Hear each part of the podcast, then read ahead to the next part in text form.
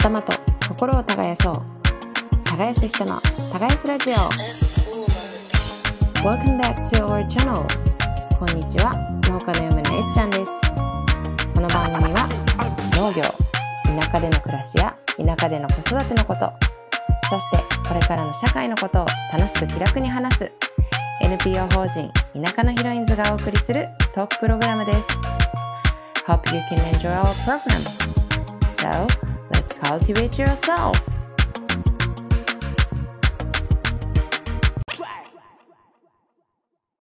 あの厚井さんが前のポッドキャストの時に話してたマルシェが開催されたと思うんですけどあのシンプル。基地の。そうそうそう。私なんか投稿見てなんか当たり前、そう横田基地でやるしパスポートまでいるって言ってたから当たり前なんですけどあ全部名前が英語で書いてあると思って野菜のああ、そそう出ですね。店してた時の、うん。でしかもドルでやり取りするんですかあれ？うちはドルもやり取りしましたね。でもレートがちょっと頭おかしくて、1ドル100円にしました。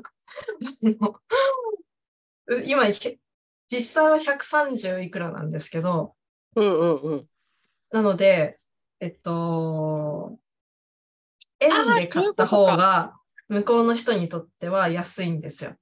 で、ドルで取引してもらうと、こちらが、まあ、為替差益が出るというか、まあ、30円ちょっと。だから例えば、えっと、小ま小松菜一つ100円って売るじゃないですか。で、小松菜一つ1ドルうんうんうんにすると、えっと、日本円だと100円なんですけど、1ドル130円だと、私は130円の価値をもらえるんですよ。米ドルで。確かに。うん。で、えっと、会計するときに、まあ、会計すると、その、損とか益とか、損するか得するかは、まあ、締めでわかるんですけど、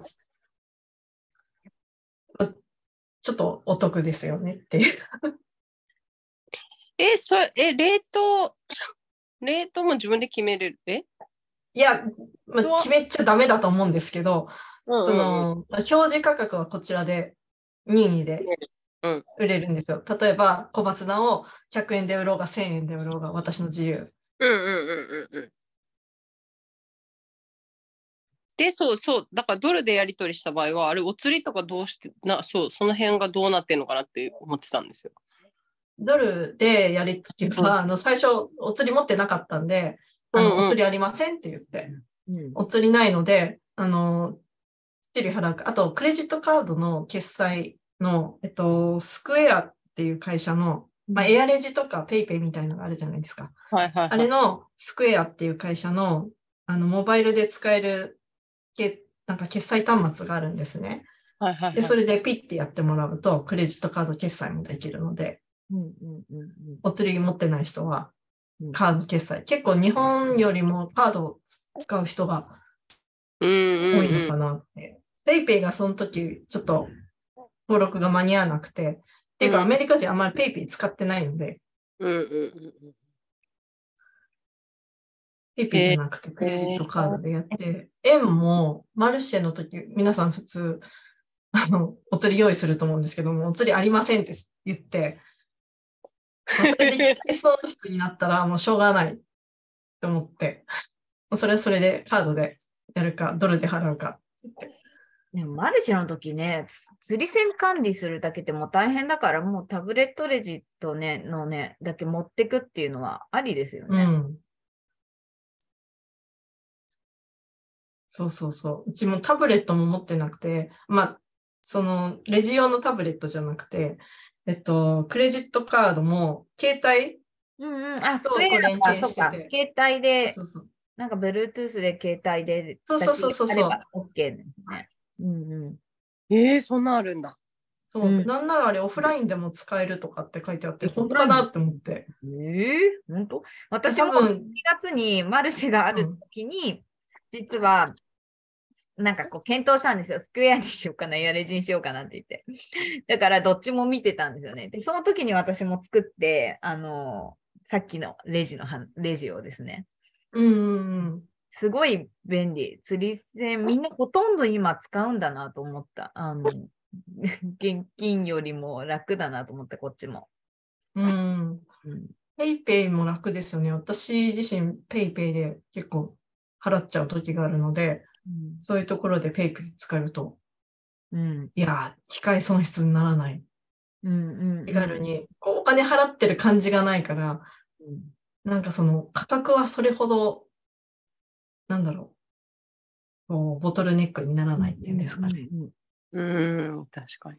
12年前に新婚旅行で なんかヨーロッパのマルシェに行った時にもうマルシェでクレジットカード使えるっていうのが当時衝撃だったんだけどなんかやっと今日本なんか日本のマルシェでも使えるところが増えたんだなっていう感感覚ですね。うん。そう、いや、なんかうん。うん、いや、なんかそれが結構面白かった。なんか、そっかと思って、当たり前やけど、なんか面白いなと思いながら見てた。うん。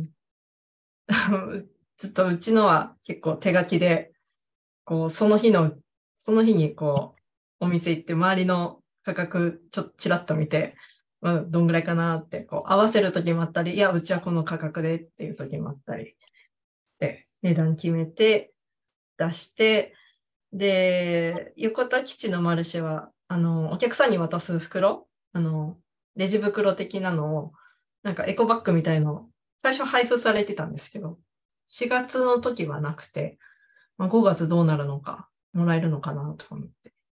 でも、お客さん結構自分で袋持ってきてる人もいたり、まあ、ほ袋欲しいっていう人もいたり、苗買っていく人はまあ袋は必須になるので、袋入れてとか、でしてましたね。そうなんか、う。うんん。あ、いえ、あの、東京都のすごい支援があって、あの、チャレンジ農業支援っていう制度があって、あの専門家にこう相談することができる。農家が、例えばマルシェで、あのテーブルクロスあるじゃないですか。あれを作りたいってなった時にデザイナーさんに、こう、やりとりのキャッチボールを5回までできて、うんでう、ん。実際じゃあ物を作りますってなった時に半額の補助が出るっていう制度があって、で、今回ちょっと今まで、あの、最初マルシェ、去年始まった時は、その屋号が書いてあるものはなんか持ってきちゃダメとかって言われてたんですけど、なんか次第にそのルールがなくなってたみたいで、他、周り、こう、屋号がついてるテーブルクロスとか置いてたから、あ、じゃあうちも欲しいと思って、今度いつできるかわかんないんですけど、来月か再来月には、そういうのもちょっと作ってみようかなと思って、計画中です。それ、どんな専門家がいるんですか？なんかすごい面白い制度で。との結構農系に特化したデザイナーさんっていらっしゃってて、まあ、うん。農業に限らずいろんなね。デザインされてたりもするんですけど、そうですね、結構そういう農業のロゴ、農家のロゴとか、えっと、出荷する、例えば6次化した時の瓶のデザイン、シールのデザインとかするのをプロに頼んでっていうのがあって、で、そのチャレンジ農業支援でまあ、デザイナーさんいないんですかねって言うと、いくつかサンプルを出してもらって、で、こういうデザイナーさん、誰それさん、誰それさん、誰それさん。で、サンプル見て、こう選んだりとかできるんですよ。へえー、面白うん。面白いですね。世の中いろんな職業があるんだって思って。ちょっとできたテーブルクロスはぜひインスタで見られるのをい。楽しみたい。はい。うん。うん結構簡単な T シャツとかだったら、あの、自分で適当に作っちゃうんですけど、うん。あの、今だとすずりってウェブサイトで自分で1枚から T シャツとか帽子とかデザインできちゃってる。そんな程度だったらいいんですけど、テーブルクロスは結構大きいし、その解像度とかしちょっとよくわかんないしってなって、もうこれはプロに頼もうと思って。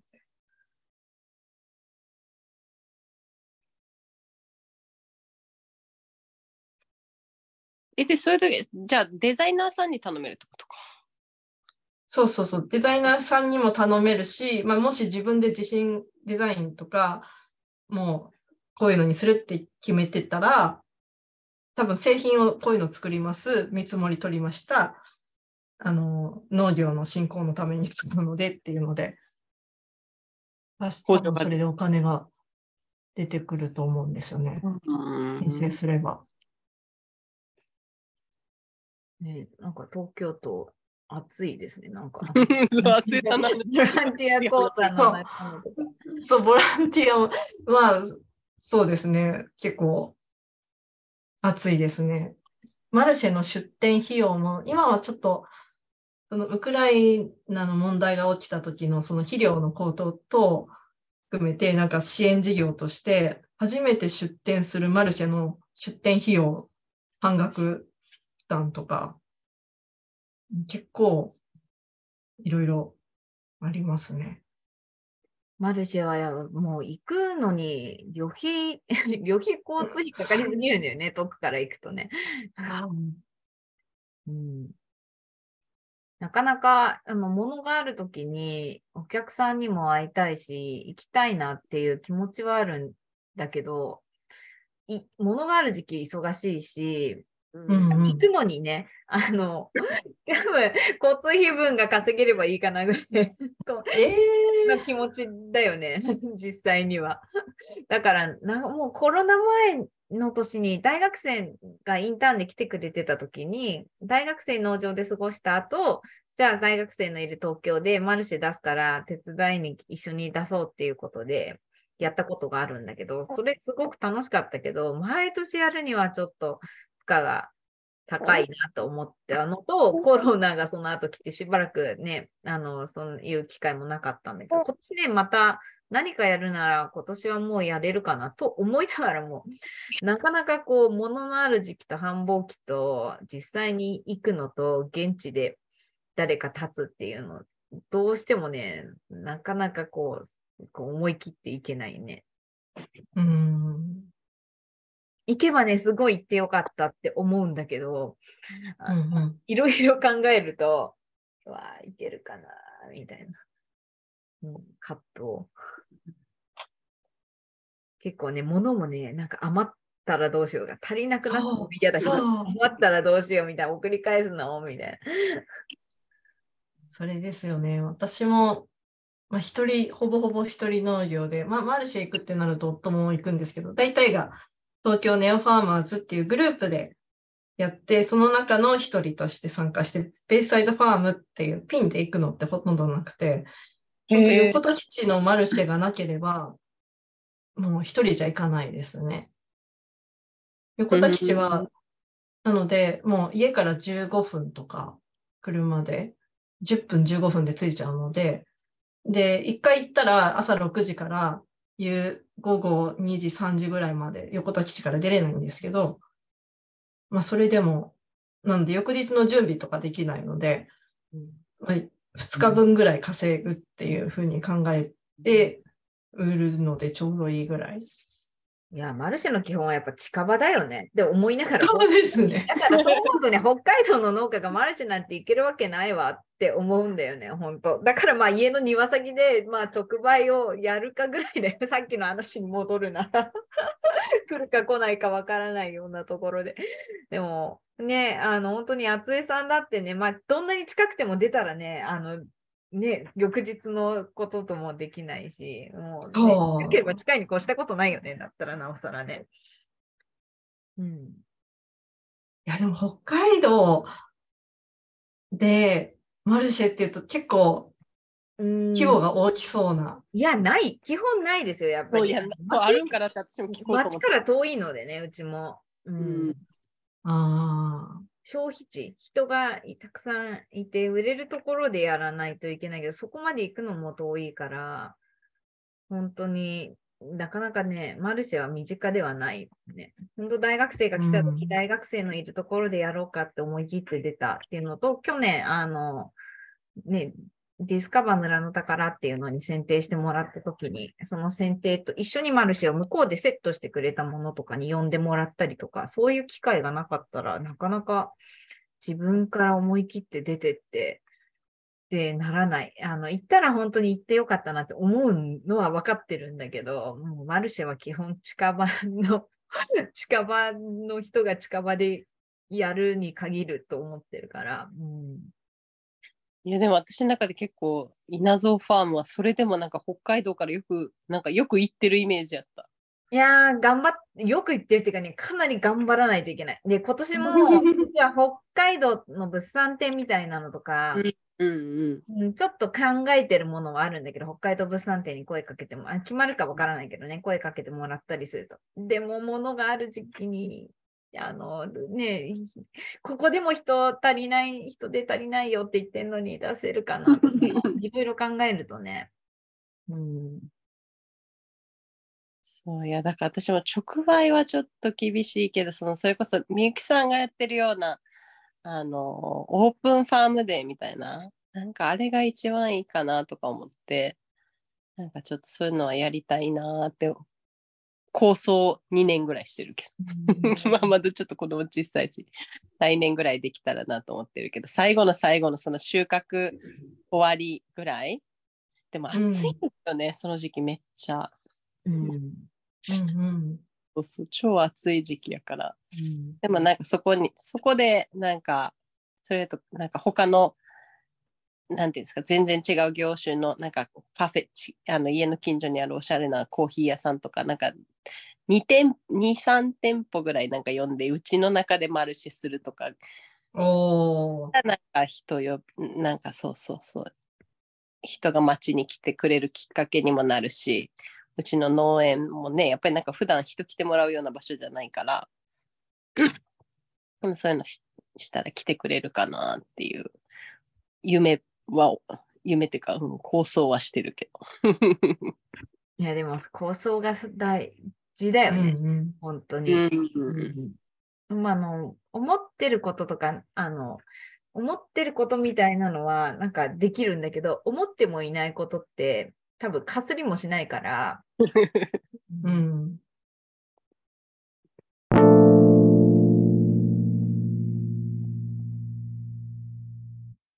えままた話戻るんですけど何が人気だったんですか？いや私なんか野菜ばっかり売ってるのかなと思ったら結構苗とかも売ってるとか思って。そうですね。4月の時は、あのー桜フェスティバルと同時開催だったので、あの、桜フェスティバルって横田基地の中に桜並木があって、で、あの、中の人たちだけじゃなくて、ゲートが開放されて、身分証明書を持ってれば、日本人誰でも入れる状態だったんですよ。で、そういうミリタリーが好きな人とか、まあ普通にそこら歩いてる人とかが、ふらっと、まあ、身分証明書を持って入ってくるっていうような感じでもあったんで、あのー結構いつもだと、あのー横田基地向けに結構、ケールとか、そういったものをよく売れるし持ってくんに加えて、あのー今回ちょっとチンゲン菜を作ったので、チンゲン菜を持ってってみたり、あと苗がちょうどトマトと、なんだっけ、キュウリと、ケールと、いろいろちょっと苗を作ってみたので、苗を持って行って売ってみて、まあ、苗もまあまあ、やっぱトマト、ミニトマトとか、こう、誰でも知ってるやつは、アメリカ人の人も結構買ってくれたりしましたね。あとは、まあ、ケールは定番で皆さん買ってってくれて、あとは、まあ、チンゲン菜はちょっと動きは鈍かったんですけど、一応完売はしつつも、中国系の人とか、まあ、韓国系っぽい人とかうんうんうん、が買ってくださったりして、とか、だってそもそも、ねあれなんか英語なんか中国語っぽい名前ですよね英語名。パパクチョイ。パクチョイ。イ、そう、ね。パクチョイとかチンゲン菜バクチョイとかっていう名前で、まあ、パクチョイっていうのはもっと茎が白いやつで、チンゲン菜の親戚みたいな、やつなんですよ。一応別物なんですけど、まあ、ざっくりとパクチョイって書いちゃったんですけどね。あとは、うちのじゃないんですけど、近隣の農家さんの紹介も兼ねて、えっと、さつまいもと入り落花生を持ってって、売って、あとパクチーだ。パクチーは結構売れますね。パクチーは何系の人？結とメメキシコ料理にすごい。使うので、で、あ英語で言うとシラントロっていう名前で全然違うんですけど、あの、結構、新鮮なパクチーってやっぱり求めてくださってて、売れましたね、うちは。あとは、ちょっと時期が、去年の10月のマルシェの時は、ハラペーニョがやっぱすごい売れて、唐辛子系、へえ。メキシコ料理サルサソースに使うやつ。うんうんうん。うん10月なんだ。か。でもそそんな感じか。うんえ、ケールが売れるって、ケールってどうやって食べるんですか？なんか青汁のイメージしかないないんです。いや、もうキャベツの原種なので、キャベツ的に何でも使えますね。そうなんだ。あんまりケールって日本人食べないよね。そうですね。あんま売ってないっていうのもある売ってないでしす、もんね。でも最近ガストとか、うん、どこぞのサラダバーとかにケールがあったりなかったり。ねなんか綺麗なヨガとかしてる人、なんか女、若い女食べてるイメージ。綺麗なヨガやってる人ね。そんなイメージじゃないですか？でもなんか日本人で食べてる人って。なんかサラダばっか食べてる人が食べてるグリーンスムージーとかになるなるんでしょ、多分。ジ。なんか、まあ、スムージーもできるけど、私はあんまスムージーはもったいないと思う。美味しくいただくのはなかなか工夫しないといけないうんけ、ど、普通に油炒め、オリーブオイルとベーコンで炒めるだけでもう完成。で、結構その油中臭っていうんですかね。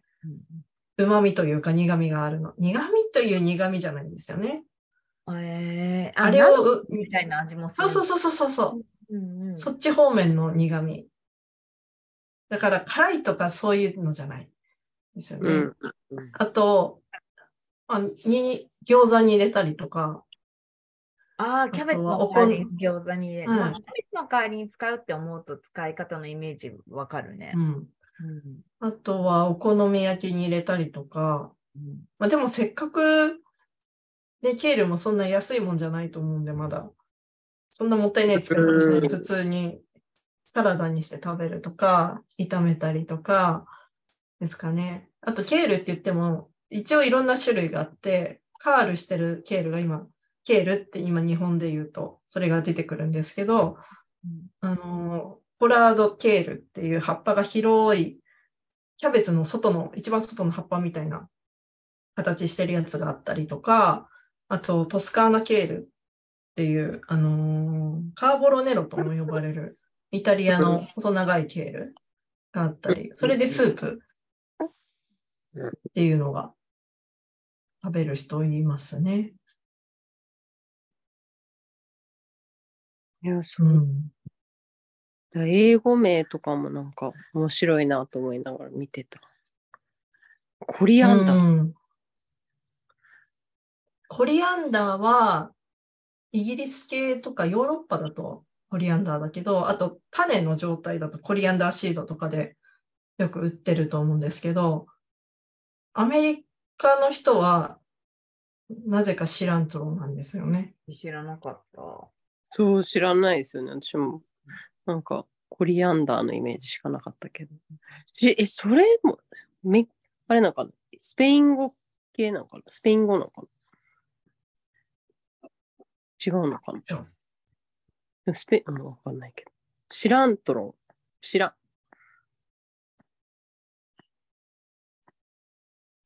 あれ、厚江さん。シランシラントロとはで今ちょっと調べてみましたよ。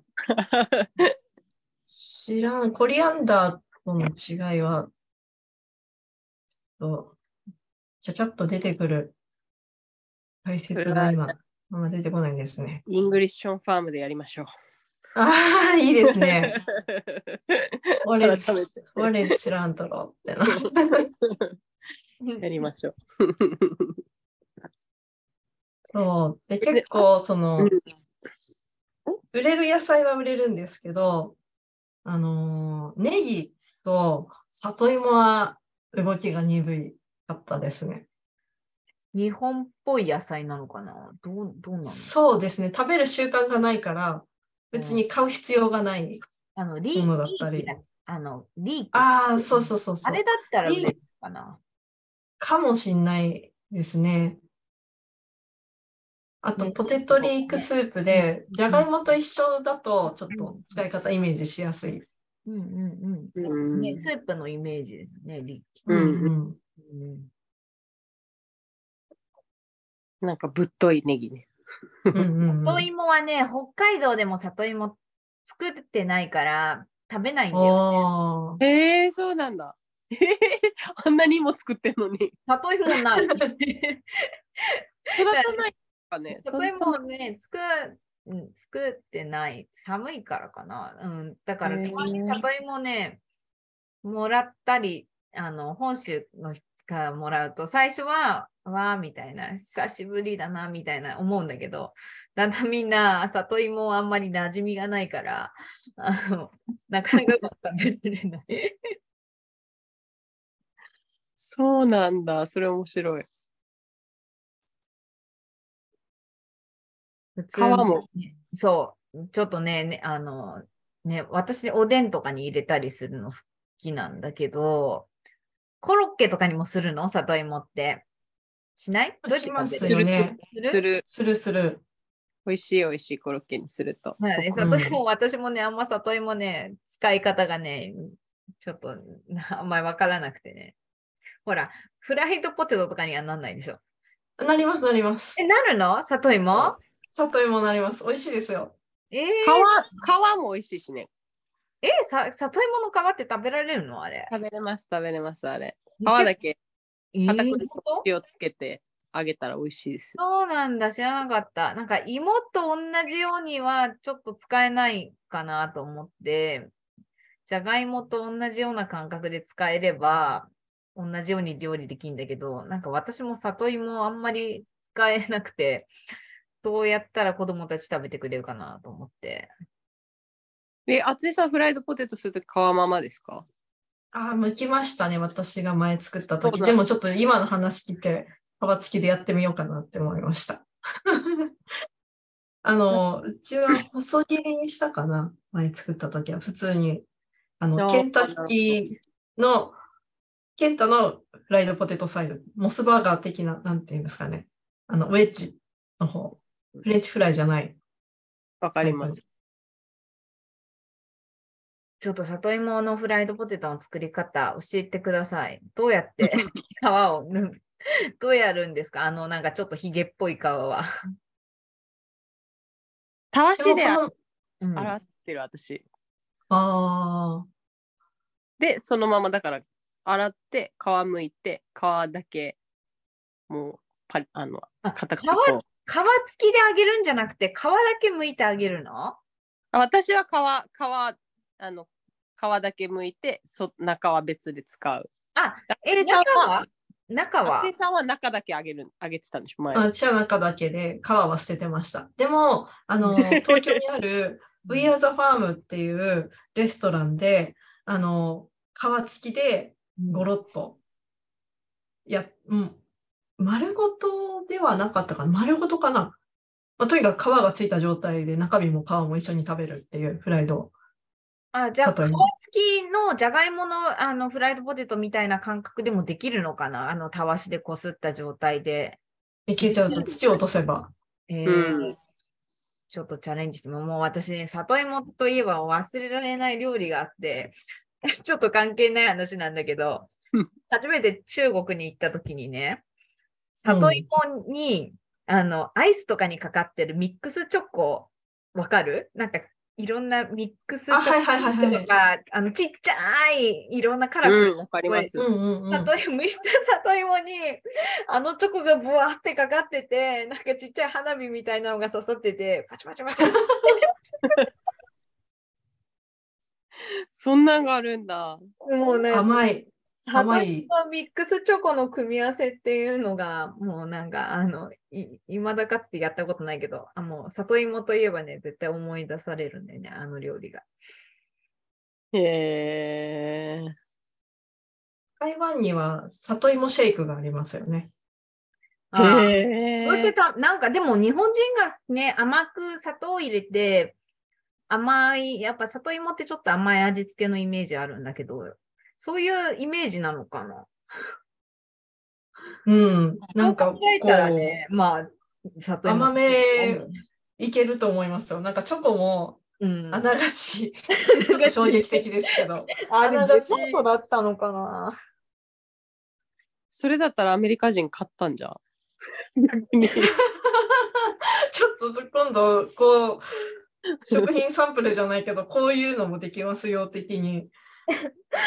そうでも、アメリカ人の里芋の芋の方は、ちょっと好き嫌いはあるんですけど、あの、く葉っぱうん。を欲しがる人がいるんですよ。ああ。なんか前にも言言いましたっけ？あの、ハワイ系の人とか、あの、太平洋の諸、太平洋諸島の方々だと、そういったものを、えっと、豚肉か魚とかを包んで、何時間も蒸し焼きにするっていう料理があって、で、その葉っぱごと食べるんだか、葉っぱを料理に使うんだか、確か葉っぱも食べるんだったかな。で、里芋の葉っぱは、その、まあ、太郎の葉っぱを求めてて、うんタロイモかなそうそうそう。私も。だから、うんまあ一応、違うっちゃ違うので、ジャパニーズ太郎っていう説明はしてるんですけど、面白い。そう、面白い。で里芋も結構アブラムシとかアリとかがつくので、防除しちゃうと、その葉っぱを食べる用の葉っぱに適用がある農薬ってないと思うので、その農薬使ったものって売れないくなっちゃうので、うん。農薬使わないで、ちょっとなんとか夏を乗り切ろうと思って、里芋は計画中です。葉っぱを売ってる、葉っぱだけでマルシェとか持ってって売れるんですか？ちょっと持ってってみようかなと思って、ただちょっとしなしなになるよなって思って、難しいよね。葉っぱだよ。葉っぱでしょ？あ、あの、トトロの傘みたいに。冷凍しちゃうといいんじゃない？葉っぱって。ダメかな？あの、冷凍か。笹の葉っぱとかは、洗って冷凍してる、してる、こっちの、あの、おばあちゃんたちは。何に使うんですか、笹？笹の葉っぱは、あの、伊豆市って冬の、あの、つけ、鮭の漬物とかするときに入れたりとか、あと普通に笹団子みたいなのにしたりとか、でも笹取れる時期夏前に限られてるけど、漬物とか冬にやるから、夏にとって洗って、ジップロックとか入って冷凍しとくんだよね、葉っぱ。へえ。だから、もしかしたらわかんない。やったことないんだけど、葉っぱで、洗って葉っぱ冷凍しするとかして売るとかできるのかな。もう、まあ、あとはちょっと、こう、見栄えで、トトロの傘みたいに、こううん、使えるように、下に、こう、なんか、水分補強するようなティッシュでもつけて、うんうんうん。ピンとした状態でいければ、それとしても、多分夏とか秋でも暑いから、解凍、売ってる間に溶けちゃう気が。うん。確かに。うん、冷凍のまま売るの難しいかもね、マルシェだとね。うん。うんまたなんかす、どうだったか聞きたいですね。それ売ってみたら。それを買う人が いるか、いるのかどうか。いるか興味深い。やっぱ、うん私、隣町でバナナ育ててる子いるけど、バナナも葉っぱとか、やっぱ葉っぱ欲しいっていう人多いから、うんうん葉っぱだけ売ってる、その子も。うんうんそれこそ、あの、インド料、インド料理屋さん、お皿にしたりとか、うんうんそうそう。あと、蒸し料理に使ったりとか。うん。葉っぱ類はあれですけど、あとはビーツ。赤いうんうん。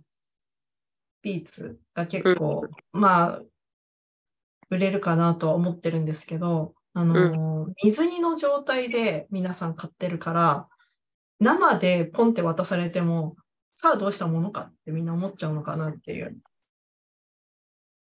えー、それ、向こうの人も？そう。へえそうなんだ。水煮を見慣れすぎてて、うん生ってなるかもしれない。うん。なんか日本でいうとこのタケノコ？うんうんうん。タケノコ？水煮でパックで買って慣れてると、あまりにも、そう、今シーズンじゃないですか、もう終わりですけどうん、うんタケノコポンって渡されて、え、どうしろと？っていう。えーでも、タケノコより簡単じゃない？ビーツの方が。まあ確かにね。ね。しかもサラダとか、生ならサラダで食べると美味しいし。あと葉っぱも、ちょっと硬いけど、食べれなくもない。うんうん、確かに。うんオーブンとかね、あの皮付きのまんまオイルで巻いてオーブン入れとくとか、美味しいですね。薪ストーブある人ね、薪ストーブの中入れとくとかでいいんだよね。やっぱ薪ストーブがで出てくるあたり北海道っぽい。いや、焼き芋と一緒だよね、多分食べ方的にはね、ビーツの。ううんん。いやでもやっぱなんかそうあのなんか日本人が売るのと違うものがいっぱい売ってるなと思って見てた。あれやりとりはもちろん英語英語ですよね。そうですね。いや厚江さん英語できるからいいけど他の人とかどうしてたんやろなってちょっと思っててるのはすごい出店者多い。でも、なんだかんだでみんな、身振り手振り頑張って喋ったりとかできる人もいらっしゃったりしてて、まあ、最悪、ディス、ディスってこう、もう、どうにかなるし。まあ苗とか売ってると、まあ、トマトはどうしたらいいとか、支柱はいるのかとか、うち日陰なんだけど大丈夫かとか、まあいろいろ質問が来たら、ちょっとキャメロンよろしくってなったんですけどね。えでも逆にさ、全然日本語わかる人はいないいないの、そこには。まあたまに日本語で話してくれる人とかはいらっしゃいますね。けど、日本公用語は英語なんだ、そこのマルシマルシェは。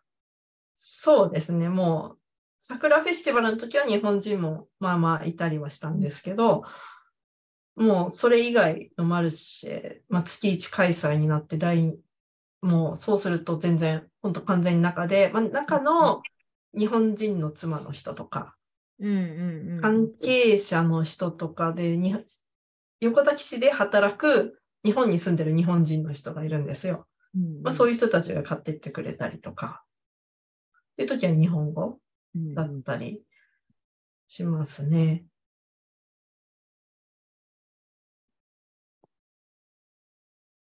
いやでも面白かった面白い。なんか機会があればぜひ遊びに行ってみたいなと思って。もう来てください、来てください。朝6時集合ですけど。ねすごい早いですね。それも早いなさっき聞いたの。3時間ぐらい待ちましたよね、オープンまで。早いな。あ、そうなんだ。オープンは9時なんだ。オープン9時だ。もう8早時ぐらいにはこう、8時前には準備ができてしまって、この1時間どうしようみたいになって。うーん。でも慌てずにこうオープンできるので、もそう、ベースは行ったことないからな。なんかそれこそ私、おばあちゃん、母方のおばあちゃんの妹さんが、アメリカ、米軍の方と結婚して、う、アメリカに行くから、そうそうそう。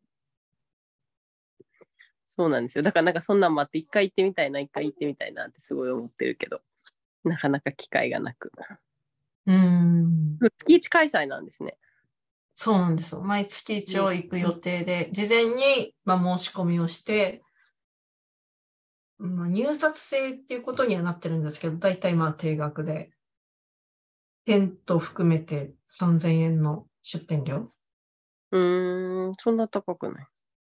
うん。まあでも今までうん、あんまり出出店料、あんま出すところに行ったことがないので、3000円かってちょっと思って。ね、売り上げはそのままなのなんか、あ、何パー？売り上げ、それはないです。もう出店料だけ払って。うんなので、売り上げはまるっと自分たちに入ってくる。やっぱ近くないと無理ですね。でも本当ですよ。6時集合で。しかも3000円払って。うん、車がないとなかなか厳しいからね、物を入れるの。私たちも東京でマルシェやった時、あ売れ残ったの東京の農家の人に引き取ってもらった、実は。ああ。うんもう送り返してもと思って、だって北海道だもんね。そう、もう、そう。ね、高い、高いから送り返すのは。うんよりも。で、東京の農家の人が、うちのマルシェで売ってあげるよって、それもヒロインズのね、あの、大先輩の練馬の農家の白石さんって。ああ、はいはいはい。うん、ねあの、うちのマルシェで売ってくれるって言って、じゃもうじゃがいもとかかぼちゃとかドンって預けて東京に置いてきたっていう、ものすごい。いや、でもそんな重量のやつ送り返したら、だって絶対高いし。返したくなかったのもうだからうん難しいよね。なくなっちゃってももうお客さんにね、申し訳ないし、余ったらまあ、うん、余る方がマシなんだろうけど、その後のこと考えると。うん。でも日持ちするからいいですよね。じゃがいもとか。かぼちゃも引き取ってもらえてね、本当助かる。うん。うん葉物とか、もうダメですね。翌日とかだと。いやー、そうですね。確かに。畑に返すしかなくなっちゃったりして、なので結構数は絞って持ってって、まあ種類をいっぱい持ってくって感じで。うーん。ねえ、いや、コロナでね、結構マルシェとかすごい、熊本はすごいなんか増えた感じで、なんかうん。出店したいなと思いつつ、なんか全然出店とかできてないけど。うん。ね、お客さんと喋れる、それこそ本当いい機会だから。うんうん。この間保育園でちょっと、そう、でも保育園でもね、なんかマルシェやってくれてて。でも全然持っていけえ そうそう。うんそれこそ入選だって。そうなんかそういうのが いいいいな、なんかね、ローカルでちっちゃいところ、ちっちゃくなんか、ちっちゃくっていうか、なんかちょっとね、すごい地元で、地元の人に買ってもらえるーうんうん。かなと思って。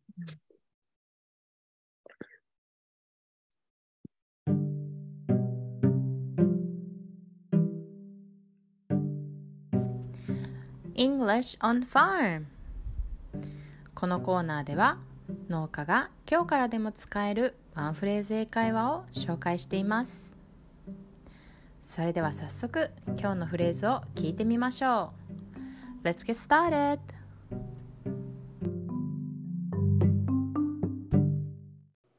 Is this coriander? Yes, it is. But we call the leaves cilantro and use coriander for coriander seeds in the US. Oh, it's interesting. We call the leaves pakji as Thai or shantai as Chinese in Japan? Good to know. Learning language is always interesting. これってコリアンダーそう。でもアメリカでは葉っぱのことを知らんとろ。コリアンダーはコリアンダーシード。種の時に使うんだ。へえ、面白い。日本ではタイ語のパクチー、それか中国語のシャンツァイって呼んでるよ。えー、いいこと聞いた。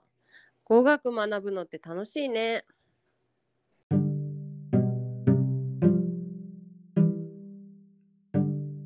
はい今日のフレーズのポイントまさに一つ目は cilantro コリアンダーパクチーですね調べたところアメリカではフレッシュなものを cilantro 種という時には coriander seeds と呼ぶそうです。ポッドキャストにも出てきましたがイギリスやヨーロッパではコリアンダーで通じます。ちなみに和名はコエンドロというそうです。そしてここもポイントかなと思うポイント2つ目はタイ語はタイというところです。例えば中国は China 中国語は Chinese ドイツは Germany ドイツ語は German っていうのに対してタイは国名は Thailand でタイ語はタイというそうです。私もこれ今回初めて知ってあの言語ってやっぱりまだまだ勉強するところがたくさんあるなと思いましたはい今回のこのイギリス英語とアメリカ英語で名前の違う野菜シリーズ今後もぜひ見つけたらご紹介していきたいと思いますそれでは最後にもう一度英語で聞いてみましょう Is this coriander? Yes, it is. But we call the leaves cilantro and use coriander for coriander seeds in the US. Oh, it's interesting. We call the leaves pakchi as Thai or shantai as Chinese in Japan. Good to know. Learning language is always interesting.